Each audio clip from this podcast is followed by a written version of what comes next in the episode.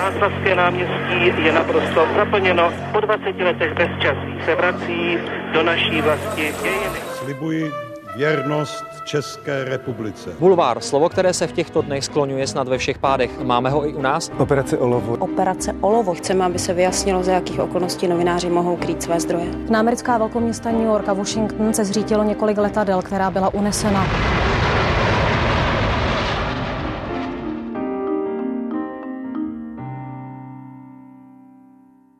Jeho televizní práce má specifický rukopis. Reportáže jsou úderné, názorné a kamera často působí, jako by scéna byla vystřižená spíš z akčního filmu než ze zpravodajství České televize.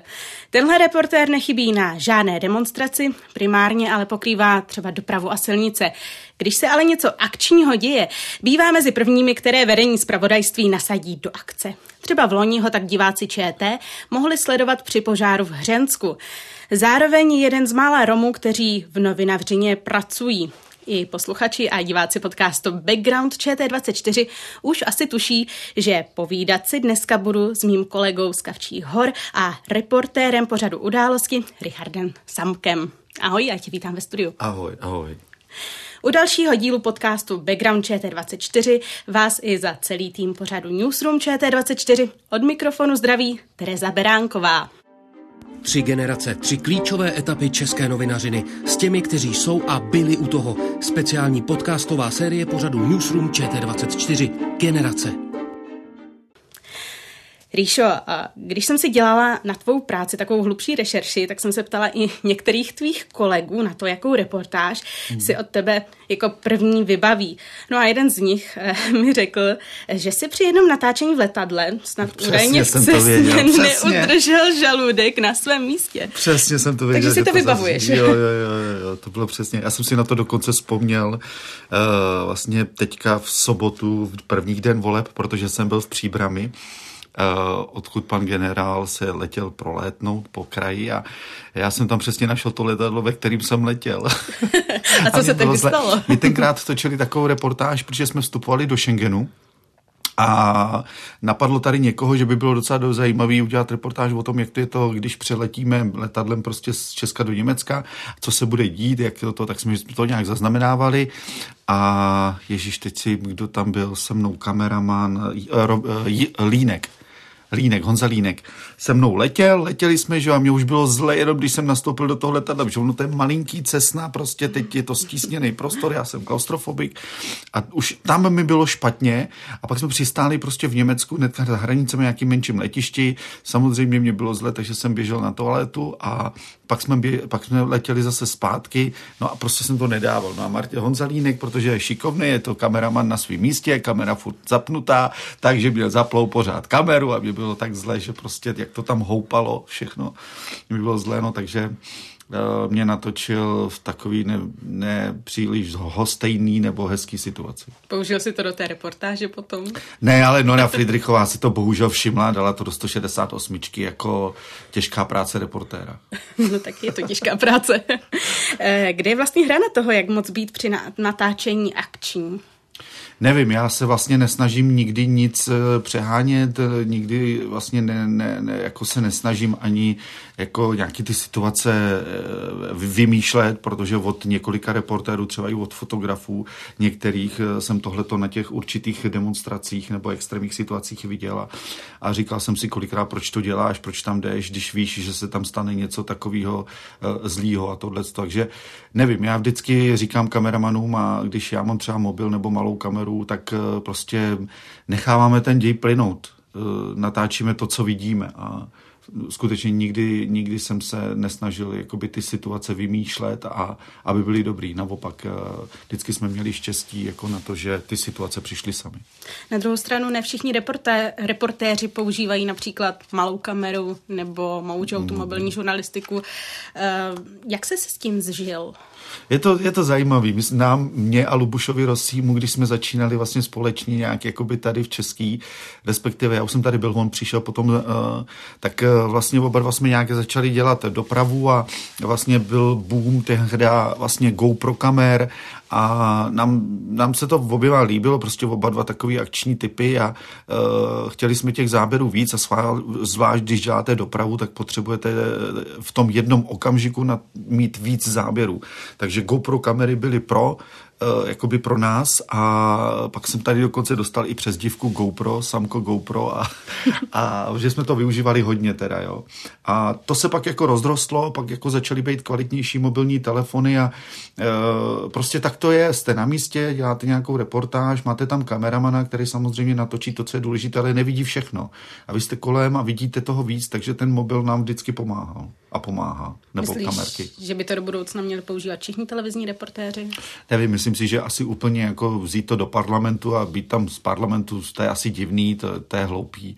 Ale myslím si, že jakoby při běžných situacích, které zažíváte a zažíváme, anebo jedeme točit, tak si myslím, že to je na místě a si myslím, že to dělá každý.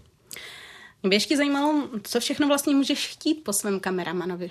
No, to je, hele, já vlastně nejsem náročný, já vlastně jenom chci, vždycky mu vysvětlím a ty to znáš taky, vždycky vysvětlíš kameramanovi, kam jedeme, co budeme dělat a co bys chtěl. A já ve s těm kameramanům dávám svobodu, protože věřím a vlastně vždycky jsem přesvědčený v to, že udělá to, co je nejlepší a, a, a nikdy jsem kameramanům moc do, těch, do té práce ne, jakoby nekecal.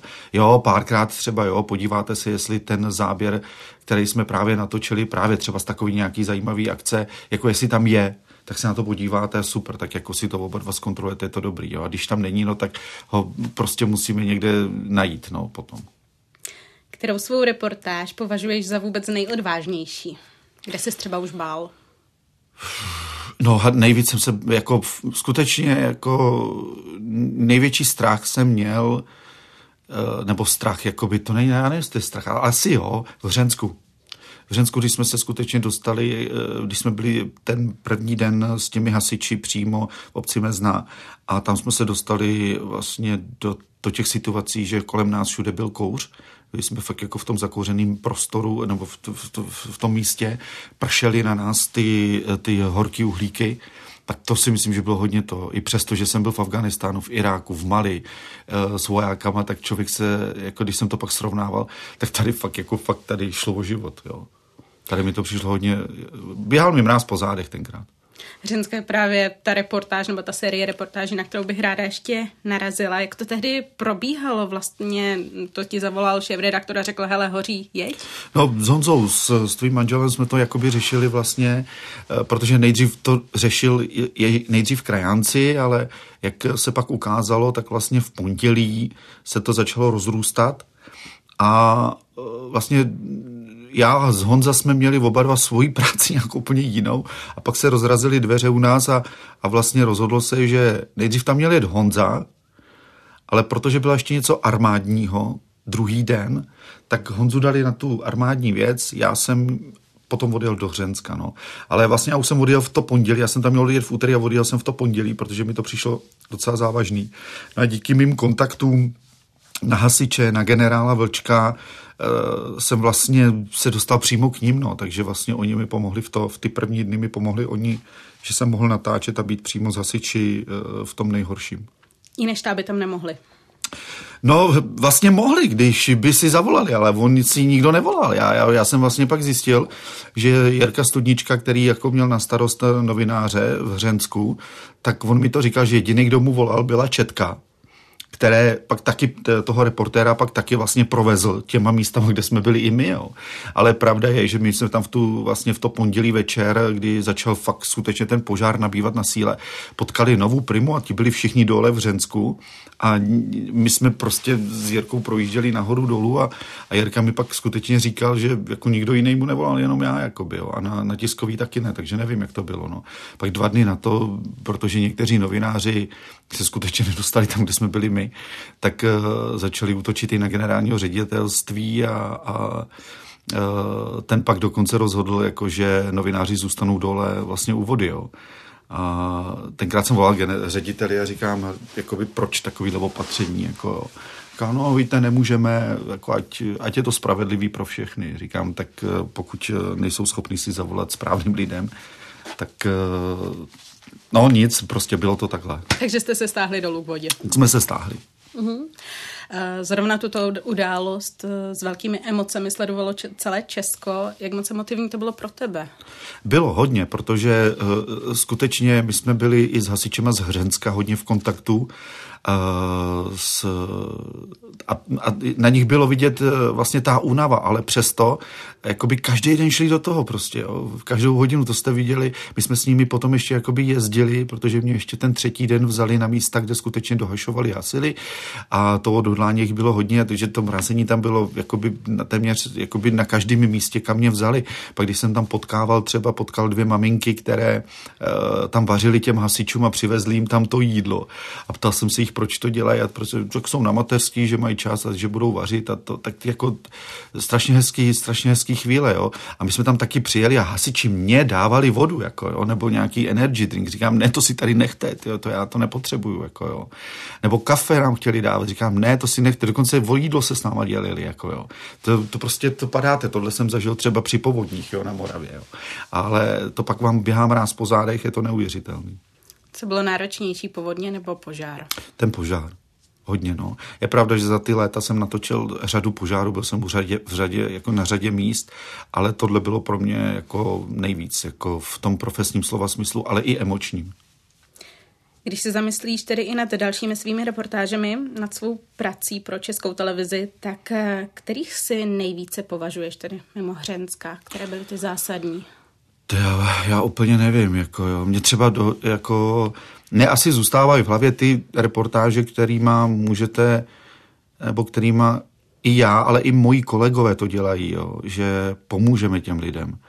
A e, třeba při covidu jsem natáčel reportáž o dívce, která je jakoby z části ochrnutá, ale jako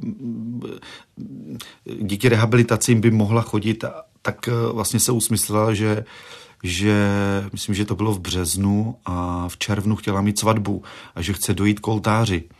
A tenkrát se na mě obrátili a, a vlastně potřebovali nějak sehnat finance na rehabilitace. Bylo to jako chudá rodina, jo. A ta holka, já jsem od ní natočil reportáž, protože měla nějakého sponzora, který zaplatil nějaké, eh, nějaké ty rehabilitace a já jsem u ní natočil reportáž, oni potřebovali ještě nějaké peníze, takže díky té reportáži jsme potom eh, vlastně hned druhý den ona měla na ty další čtyři nebo pět, které potřebovala. A pak jsme ten příběh dotočili a ono skutečně jakoby do, k tomu oltáři došla. Sice o berlích, ale došla tam, takže to mě docela jako baví eh, a vlastně naplňuje, že, že to má smysl tyhle ty reportáže. Asi to nejde u všech, ale, ale tohle je fajn. A pak třeba reportáž, to je asi 12 nebo 15 let stará, když jsme točili uprchlickou krizi, už tenkrát před 15 lety byl jsem v Řecku, tenkrát měli čeští kamio, řidiči kamionů problém v tom, že se jim v Řecku uh, vlastně ne naloďují, ale dostávají do kamionu uh, uprchlíci z Afriky, ale z uh, Blízkého východu. A byl tam zavřený ve vězení a odsouzený Čech, český řidič. A my jsme tenkrát o něm natáčeli reportáž. Neříkám, že to bylo i díky nám, ale my jsme se dokonce dostali k soudu, dokonce tenkrát jsem tam i vypovídal toho soudu, protože se nás ptali, co tam děláme, proč tam jsme. Tak jsem jim tam začal vyprávět vlastně ty naše příběhy, které jako e, vidíme a co jsme, co jsme to, protože právník si nás jakoby vyžádal, toho českého řidiče. Uh, za dva dny ten, za dva dny, myslím, ne, za týden, za týden ten člověk byl puštěný a volal nám, volal nám, že teda jako míří do Česka, jo. Tak jsem byl tak jako šťastný, že jsme jakoby o tom mohli natáčet. Neříkám, že to bylo díky nám, ale měl dobrého právníka. To byl vlastně eh, řek, který žil v Česku, ale znal ty poměry. Takže a tyhle reportáže mě strašně nabíjejí, no. A vlastně jsou to reportáže, kde v hlavní roli jsou konkrétní lidé. Určitě, no. Jsou to konkrétní lidi, bytosti, na nic si nehrajou, jsou přirozený, nic nepřehrávají. Myslím si, že, že to je prostě důležitý, no. Obyčejní lidi v uvozovkách. No ty kromě práce reportéra v terénu patříš mezi málo českých novinářů, kteří mají své zdroje přímo na tom nedobytném, ale taky končícím Pražském hradě. Je známo, že hrad není k novinářům tedy zrovna přátelský. Eh, jak složité je takové vztahy budovat, udržovat? Mně se vyplácí jedna věc eh, vlastně asi a vlastně říkám to dokola, jako, že jsem upřímnej uh, k těm lidem, se kterými točím, uh, vlastně nepodrážím nepodrážím je ve své podstatě ve chvíli, kdy uh, to není vhodný a nevím, no, já nevím, jak to úplně mám vlastně popsat. Já se vlastně snažím být k těm lidem upřímný, když vím, že to třeba ty lidi mají velký problém, eh, jako třeba nějaký morální nebo něco, tak jako se snažím vždycky k těm lidem přistupovat jako k sobě rovnýmu, no, takže se ho ptám na ty věci, které se potřebuju zeptat a ten člověk mě na ně odpoví nebo neodpoví. Když na toho člověka budu mít skutečně nabito ve smyslu toho, že mám důkaz o něčem, co ten člověk provedl, tak ho v uvozovkách, v uvozovkách vlastně můžu v tom rozhovoru umlátit. Ale pokud ten důkaz jakoby úplně fyzicky nemám u sebe a jenom to jsou věci, o kterých víte, že se staly, že nějakým způsobem proběhly, že to někdo vyšetřuje, tak vlastně jako toho člověka se ptám jenom na ty veřejně známé a dostupné věci a on mi na ně odpoví. Jak mi na ně odpoví, tak eh, to vložím do té reportáže a divák si musí udělat ten názor sám. Já nemůžu vnucovat někomu divákovi jakoby svůj názor o tom člověku. No a takhle si myslím, že mi to funguje jednak na Pražském hradě, na, na ministerstvech a všude, jakoby, jo. že se k těm lidem snažím být jakoby upřímnej a skutečně, když třeba točím i něco nepříjemného, tak jim řeknu, ano, jedu za váma, chci se vás zeptat na tohle, odpovíte mi to na to? A on dobře, tak přijďte, domluvíme se.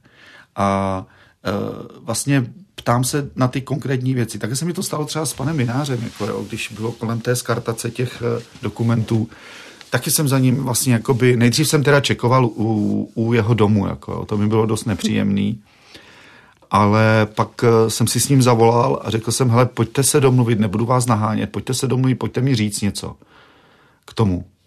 Přijel jsem nahrát a on mi k tomu něco řekl. Protože víš, že už si nebudeš eh, vymýšlet další otázky. Ne, já jsem si, nebo... ne, šlo o to, že jsem mu i ty doplňovací otázky dával. Jo, protože on mi odpověděl třeba jakoby obecně a říkám, dobře, tak měl jste ty dokumenty v ruce nebo neměl? Jo, rozumíš? A jako on mi zas na to odpověděl, nechal jsem ho odpovědět, jo. A já nevím, jestli je měl nebo neměl, protože nemám, nemám důkazy o tom, že by je měl. Nevím, jestli tam otisky nějaký jsou nebo nejsou, nejsou. No, asi nejsou, že ty dokumenty už nejsou. Takže i vlastně v tom smyslu, že jsem tam byl a dal jsem mu nejenom jednu tu otázku, ale dal jsem mu třeba další dvě nebo tři doplňující, tak mi na to odpověděl. Měli jsme, měli jsme rozhovor s ním, takže jsme to mohli použít. Mm-hmm. Řada novinářů si své zdroje udržuje i tím, že chodí na různé obědy, kafíčka, dortíčky, jako eh, děláš něco takového taky, nebo na to prostě nemáš čas? Ne, nedělám to. Já si třeba, protože si hlídám třeba rezort eh, vnitra, policie, dopravu, tak je pravda, že třeba někdy se domluvím třeba, domlouval jsem se třeba s policejníma prezidentama, Eh, s Honzou Švejdarem, anebo i Martinem Vodrážkem, nebo eh, Tomášem Lerchem, když byl třeba na pražské policii, nebo ředitelem dopravní policie, Leošem Tržilem, eh, ředitelem bývalým dopravní policie, tak s těma lidmi jsem se třeba domlouval na tom, že se za nimi zastavíme volným týdnu a probereme nějaká témata, která bychom mohli točit, nebo se chci zeptat na něco, co, co jsem se třeba dozvěděl z řad policie a tak. A takhle jsem to dělal občas, nebo dělám ale moc času na to nemám. Vždycky to je skutečně ad hoc. Um, je to otázka aspoň, řekněme, i částečně přátelského vztahu? Nemají nějaká očekávání od tebe? Ne, já si myslím, že jako s těma lidma to si vždycky říkám na rovinu a, a dodržujem to. Jakoby. Já jim vždycky říkám těm lidem nebo těm šéfům, eh, se kterými natáčím, helejte, vlastně my si nějakým způsobem profesně bychom si měli víc vstříc, ale vlastně přátelé, kamarádi nejsme, jako jo, to v tom nehledejme a ne, ne, nespoléhejme na to. Takže, a tohle mě, tohle mě jakoby vy, vy, vychází, jo. Říkám, jako pokud máme takhle ten eh, vztah nastavený, že profesně bychom si měli vycházet, tak to funguje. Já jsem to nikdy nepřekročil, tu hranici a, a, a vlastně nikdy jsem se ani nesnažil vychytávat ty lidi na něčem, co nemám skutečně podložené. A funguje to. Funguje to, já si myslím, že to funguje. Já si myslím, že když eh, skutečně budete eh, férový eh, novinář, tak vlastně můžete mít rozhovor s, s kýmkoliv. Jo? Je pravda, že pokud teda se někdo sekne, tak jak se třeba někteří vlastně třeba i na hradě nebo i ve vládě dřívější třeba seknou a nechtějí s někým novinářem mluvit, protože skutečně je třeba nepříjemný a dává těch otázek moc nepříjemných, tak, tak je to špatně, že jo? Tak je to špatně a děje se to. Říkáš moc otázek nepříjemných, co si pod tím mám představit? No to je právě otázka. Já jsem o, to tam, o tom teďka přemýšlel taky, když byl vlastně pan premiér Babi, nebo předseda uh, Hnutí Ano měl tu tiskovku při, po prvním kole a když jsem mu poslouchal uh, vlastně na té tiskovce od některých novinářů, uh, některým novinářům nechtěl odpovědět, anebo okamžitě se směšnil, tak mi to přišlo dost prostý teda. Jako, jo a myslím si, že ne přímo důstojný k jeho postavení. I přesto, že tam eh, jsou novináři třeba z reportérů, nebo Daniela Drtinová a další a tyhle tyhle ti fakt jako top novináři, eh, kteří No, to je, jako, já nevím, jestli dávají nepříjemné otázky. Možná nepříjemné otázky z pohledu toho člověka, který tyhle ty otázky, na ty otázky nechce odpovídat. Jo. Ale já zase nemůžu říct, já nevím, jako by, já jsem se taky Babiše ptal, jako, uh, jako, co bude dělat, když teda bude, ještě než byl, než byl rozhodnutí soudu, já jsem se mm. taky taky ptal, říkám, co budete dělat, když budete odsouzený, jako, vy, vy, vy můžete být odsouzený, jako by, jo.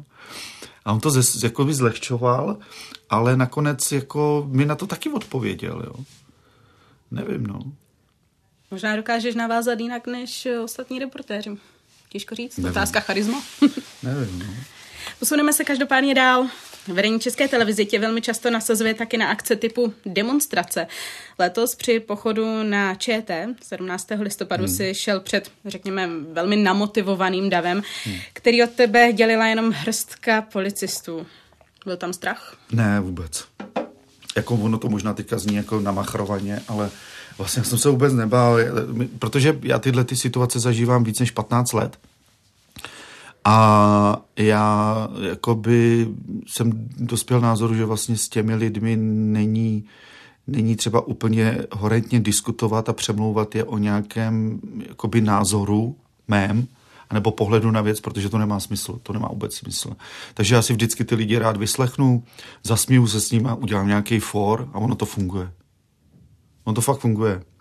Já jim vždycky popřeju hezký den, ať si tu demonstraci užijou a on to nějak funguje. Oni čekají, že spousta těch lidí třeba čeká, jako že, že se s nimi dáte do ostré debaty, jo, že budete oponovat a tohle. A já to nedělám, je to zbytečný. No, ale pak na tebe křičí, citu, parchant cigánský, tak tě nazval jeden z demonstrantů, celou věc řešili úřady. To tě taky nerozhodí. Ne, ne, ne, já, hele, jako za, tě, za ta léta jsem těch nadávek eh, vlastně dostal mraky a, a vlastně od těchto lidí mě, mě to vlastně nevadí.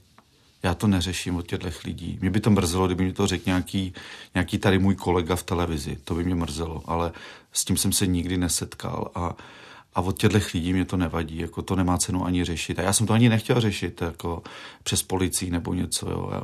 Mě volali z sobotu den poté jako z policie a říkali, že to musí řešit, jo, protože to je veřejně přístupný video, takže to mají jako podnět, ale já jsem to vůbec nechtěl řešit. No zase, když to neřešíš, tak se to může stát normálem. Já myslím, že jsem si to vyřešil na ty ulici. Protože třeba ne s tímhle člověkem, ale s těma dalšíma, kteří na mě pokřikovali, protože on nebyl jediný tak já si myslím, že jsem si to pak vyřešil na té ulici s těmi lidmi, protože jsme se jakoby o tom pobavili a, a nakonec jsme se vlastně i zasmáli pak jako těm věcem, jo. Takže, ale ne s tímhle člověkem, byli to další. Je to už zvyk? Jo, asi jo, seš, seš otrelej k tomu a, a nerozhodí tě to, nerozhodí mě to. Že mi někdo řekne špinavý cikán, nebo to by vyslušel plyn, anebo něco takového. Takže jako ne, od těchto lidí mi to nevadí. Je to zvyk od dětství? No, já, já vlastně já to říkám jakoby v pořád. Ono to není úplně od dětství, protože já jsem s tím měl docela jakoby třeba do nějakých 13, 14, 15 let docela problém, nebo jsem se s tím neuměl vyrovnat, proč mi, proč mi někdo nadává do, do, do cikánu nebo do černých a tak, protože jsem úplně tmavý nebyl. Vypadal jsem jak Michael Jackson, že jsem měl kudrliny. ale nedokázal jsem to pochopit až pak vlastně později, když jsem vlastně začal víc eh, se kamarádit s Romama, protože já jsem vyrostl vlastně na sídlišti mezi, mezi vlastně doma českýma bílýma kamarádama. A pak jsem začal víc chodit s Romákama a začali jsme dělat, jako tancovat a, a, a, a tyhle ty věci. A pak jsem vlastně začal vlastně být a poznával jsem tu naši kulturu, významné osobnosti, lidi, tohle z toho táty jsem se doptával, tak člověk začíná být vlastně, jakoby pak začne být hrdý na to, kdo je, no. A uh, tyhle ty narážky na ten původ a národ, Jasně, nejdřív jsem to, ty, jako jste mladý, jak to řešíte horlivě, takže kolikrát jsem se ani nevyhl třeba nějakým rovačkám nebo něco, ale, ale později pak na škole a, dál a díky téhle práci jsem vlastně pochopil vlastně, že nemá cenu jít eh, do střetu s blbem, protože jak říká, jak říká, jak říká klasik, kdyby hloupost nadnášela, a tak dál. Už by možná Česko lítalo. No, že by Česko lítalo. Každopádně ty si pro Romy zřejmě vzor, hádám. Nevím, jako někteří mi to říkají, nevím, já, já jim pořád říkám, já dělám, vždycky se ptám, říkám, co děláte vy? A říkám, dělám tohle, tohle. No říkám, vidíš, tak ty taky chodíš do práce, děláš taky klasickou věc, eh, normálně ve společnosti děláš něco taky tvůrčího, stavíš nebo, nebo vymýšlíš něco, pečeš, vaříš, děláš prostě, jako děláš pro společnost. Takže já dělám to samý, já jdu ráno do práce v 8 a, a vymýšlíme reportáže, no to, že jsem vidět, ještě neznamená, nebo to, že jsem v televizi, ještě neznamená, že jsem nějaká top osobnost. Nejste. Jako vyjdete z baráku, jste obyčejný člověk eh, jo, z té televize. Takže já dělám jenom věc, eh, která mi byla nabídnuta s Deňkem Šámalem v tom roce 98 a, a u toho jsem zůstal a jsem za to strašně vděčný. Uh, protože díky němu jsem tady mohl začít pracovat. No to mi pověz, jak to celé bylo. No, to bylo, to bylo jenom v rychlosti. Prostě já, já jsem v tu dobu, tenkrát v 98. Uh, jsem provozoval zahradní restauraci v Náchodě. Ty jsi vyučený kuchař, kuchař číšník. Mhm. Provozoval jsem zahradní restauraci v Náchodě. Jedna moje známá, která byla tenkrát kurátorkou jakoby na mě, při městském úřadu, tak mě přihlásila na kurz žurnalistického minima pro romský novináře. To jsem přijel jsem do Prahy na nějaký testy a, a na konkurs, ten jsem udělal a vlastně v rámci ročního působení na Vyšší škole publicistiky, kde nám dali nějaký rychlý základy, tak jsme chodili už do televize, do rádia. A tenkrát tady byl Zdeněk Šámal a ten, ten chtěl strašně romský e, novináře a moderátory a díky tomu vlastně mě tady Zdeněk nechal. No. Teď jsme to absolvovali, byli jsme tady na praxi a zůstal jsem tady. No a zůstal jsi sám? No, zůstal jsem sám, to mě mrzí, protože nás tady bylo asi čtyři nebo pět a zůstal jsem sám, no. No, nevadí, no. A čím to je, že se Romové zase tolik v mediálním světě nechytají? Já si myslím, že to není jako jenom v mediálním světě. Bohužel jako my máme nějakou náturu v sobě, že jakmile nepřichází ten, to pozlátko okamžitě, ne, neříkám všichni, někteří, někteří, jakmile nepřijde to pozlátko okamžitě hned, tak eh, to někteří vzdávají. Jo. Někteří to ale vzdali třeba i proti, jako kvůli existenčním věcem, jo, že prostě neměli na to dojíždět do Prahy nebo tady si najít bydlení a být tady a, a, a to. Jo. Takže takže i z těchto těch věcí. Někdo měl už rodinu, protože to byli i starší lidi, takže někdo měl už rodinu, děti, takže musel vydělávat peníze. A tenkrát prostě ten nástupní plat, který jsme tady měli jako externisti za udělanou práci, prostě byl, v, to se nedá ani srovnat. Jako jo. Takže takže to bylo těžký, ale je pravda, že když někteří z nás, jako před některé z nás postavíte několik překážek, tak jen málo který to přeskočí. No. Neumí se Romové kousnout? No, já, já nevím, máme takovou náturu, taky říkám, ne všichni, jo. někteří Jasně, z nás... Nedá se to všechno generalizovat. Máme takovou náturu, že, že jakmile to není teď, hned nebo maximálně zítra a nemám to, co by jsem chtěl mít, no tak na to kašlu a jdu po něčem, co budu mít okamžitě hned zítra. Jo. No a mění se to třeba mění. generace od generace? Hmm. Myslím si, že se to mění a mění, změnilo se to za posledních pak jako 10 let nebo 15 let hodně že řada mladých lidí si uvědomuje, nebo ne mladých lidí, ale řada rodičů si dneska uvědomuje, že skutečně, když dá ty děti studovat a ty děti chodí studovat, jsou, je jich hodně, těch studentů středních, je hodně i na vysokých školách a docela v zajímavých oborech vědeckých, tak jako je to, je to skvělé a spousta, by mění se to, mění, mění hodně. A jsem za to rád. Akorát ty lidi nejsou vidět.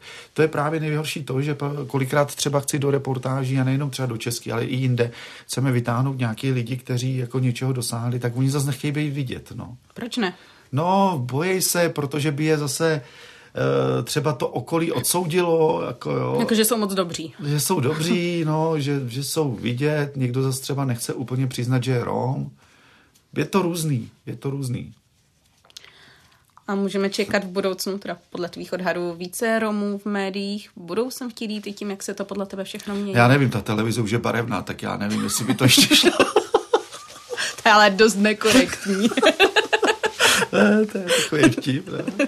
To je, ne, takový vtip. Já myslím, že jo, že, že, je hodně, že je hodně lidí, kteří chtějí být v tom mediálním světě. Ono to je vidět na těch sociálních sítích, protože řada lidí dělá zajímavá videa, dělají uh, jakoby nejrůznější třeba i klipy, uh, snaží se hrát na reportéry, dělají ty věci i přes ty mobilní telefony, umějí to. S tou technikou umí hodně lidí dneska už. No.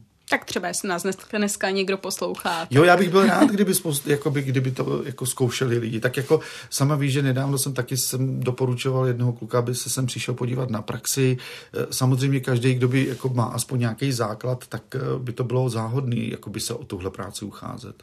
Určitě to není překážka. A tady v televizi, říkám v Česky, tady vím, že dáváte prostor, nebo dáváme prostor právě přes, přes newsroom a přes tyhle ty lidi, no, přes tyhle ty pořady. Já zároveň o tobě vím, že ty velmi často právě romské komunitě pomáháš, že se na tebe i často obrací s různými prozbami.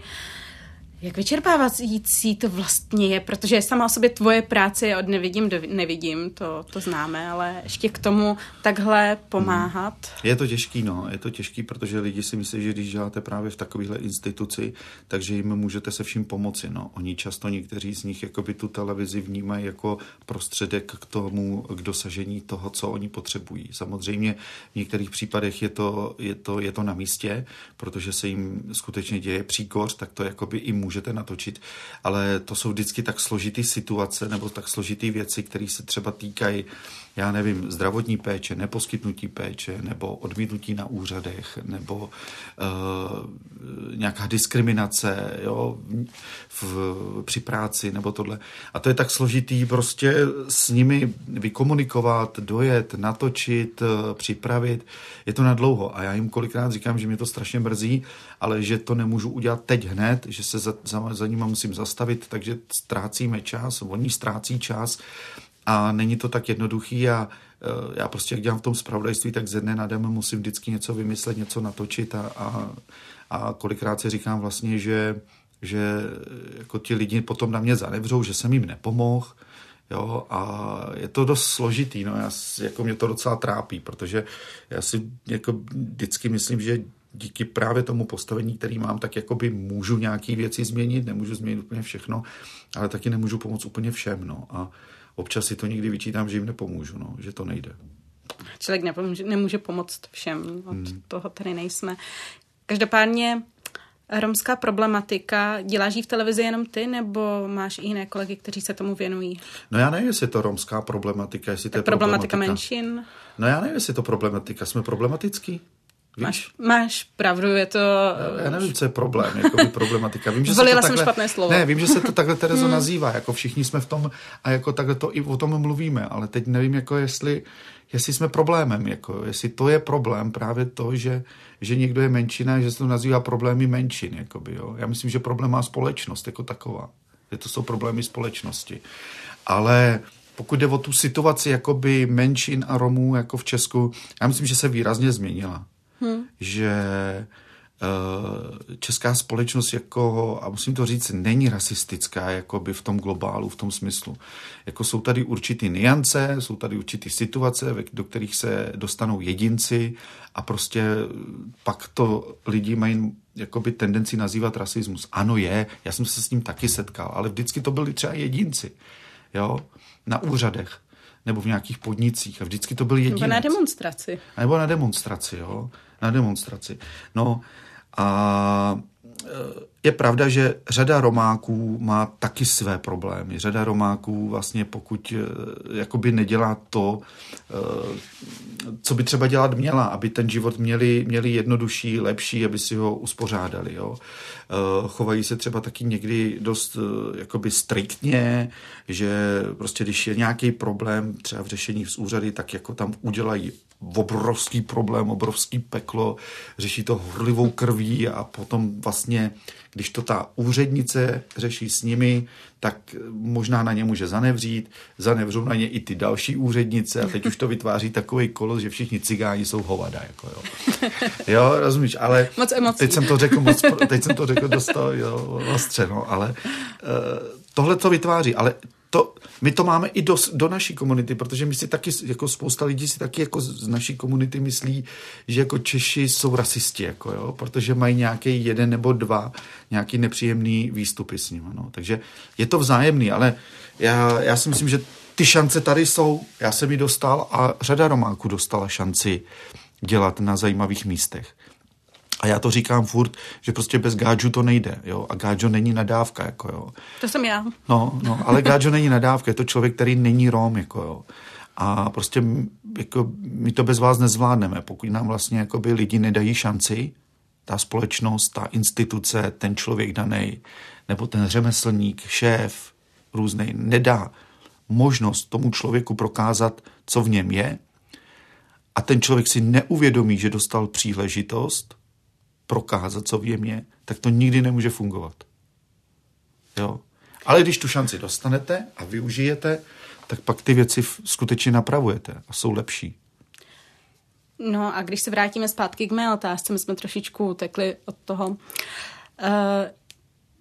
té situaci Romu rozumíš velmi dobře, asi nejlépe z celé televize, protože si její součástí. A co tví kolegové dokážou podle tebe dělat stejně kvalitní reportáže? Nebo chodí si pro rady, chodí se ptát na to, jak s kým například nevím, mluvit, vyjednávat, ne, na kontakty. Jo, tohle funguje. Tohle funguje. Myslím si, že tady v české televizi jako dělá řada, řada dobrých lidí, kteří o tom dokážou přemýšlet. Nejdou na první dobrou, uh, ano, zavolaj mi třeba, hele, co myslíš, koho oslovit, tak jako dám nějaký rad, dám nějakou radu nebo typ, určitě jo, ale jako nesetkal jsem se nikdy s tím, že by třeba ta daná reportáž, která se týkala Romů, byla špatná. Věří Romové české televizi? Myslím si, že jo, že určitě. No. I tvojí zásluhou? To to nemůžu říct, to neumím posoudit, to neumím posoudit, ale sledují českou televizi a jsou její hodně a věří české televizi. Je to pro tebe závazek? Určitě, no, velký. Ty máš doma zároveň ještě, řekla bych, poměrně malého kluka. Jak tohle všechno jde vlastně zvládat? Role novináře, role Roma, který pomáhá hmm. vlastně komunitě, role táty. Jak těžké to je? No tak ty máš doma taky děti, takže... Ona je to typická uh, otázka myslím, na ženy, ale no. já si myslím, že ta otázka patří i vám mužům, protože vy své děti milujete, vy děláte pro ně všechno. Jo, jo. Hele, já si to užívám, myslím si, že to jde skloubit, je pravda, přes, že přes ten týden je to, je to hodně problematický, to samo vlastně potvrdíš, i Honza by to potvrdil z praxe, ale já se to snažím vlastně užívat pak vždycky o víkendech, takže veškerý můj volný čas, který jakoby můžu mít, tak, tak ho dávám vlastně Ríšovi, no. To určitě. Takže vlastně fotbal, jakoby tréninky, nebo společně jdeme si zahrát na hřiště, lyže, kolo, skateboard, nebo ne koloběžku, tak s ním chodím vlastně na, eh, na skate park, tam s tou jeho partou kluků si docela rozumím, protože to hraju stejně jako oni. Takže je to dobrý, že člověk jde do těch 12-13 roků a hraje to s nima. Ty kluci fungují, je to fajn, je to super. Čím chce být Ríša, až bude velký? No, zatím chce být fotbalistou, no, protože hraje fotbal a možná policistou, jako. Nevím. Tak to by se ti takové kontakty mohly hodit. To by, to by do budoucna mohlo být dobrý, jo. tak eh, děkuji za návštěvu. Dnešním hostem podcastu Background ČT24 byl reportér České televize Richard Samko. Já děkuji za tvůj čas. Děkuji, Terezo, ať se daří.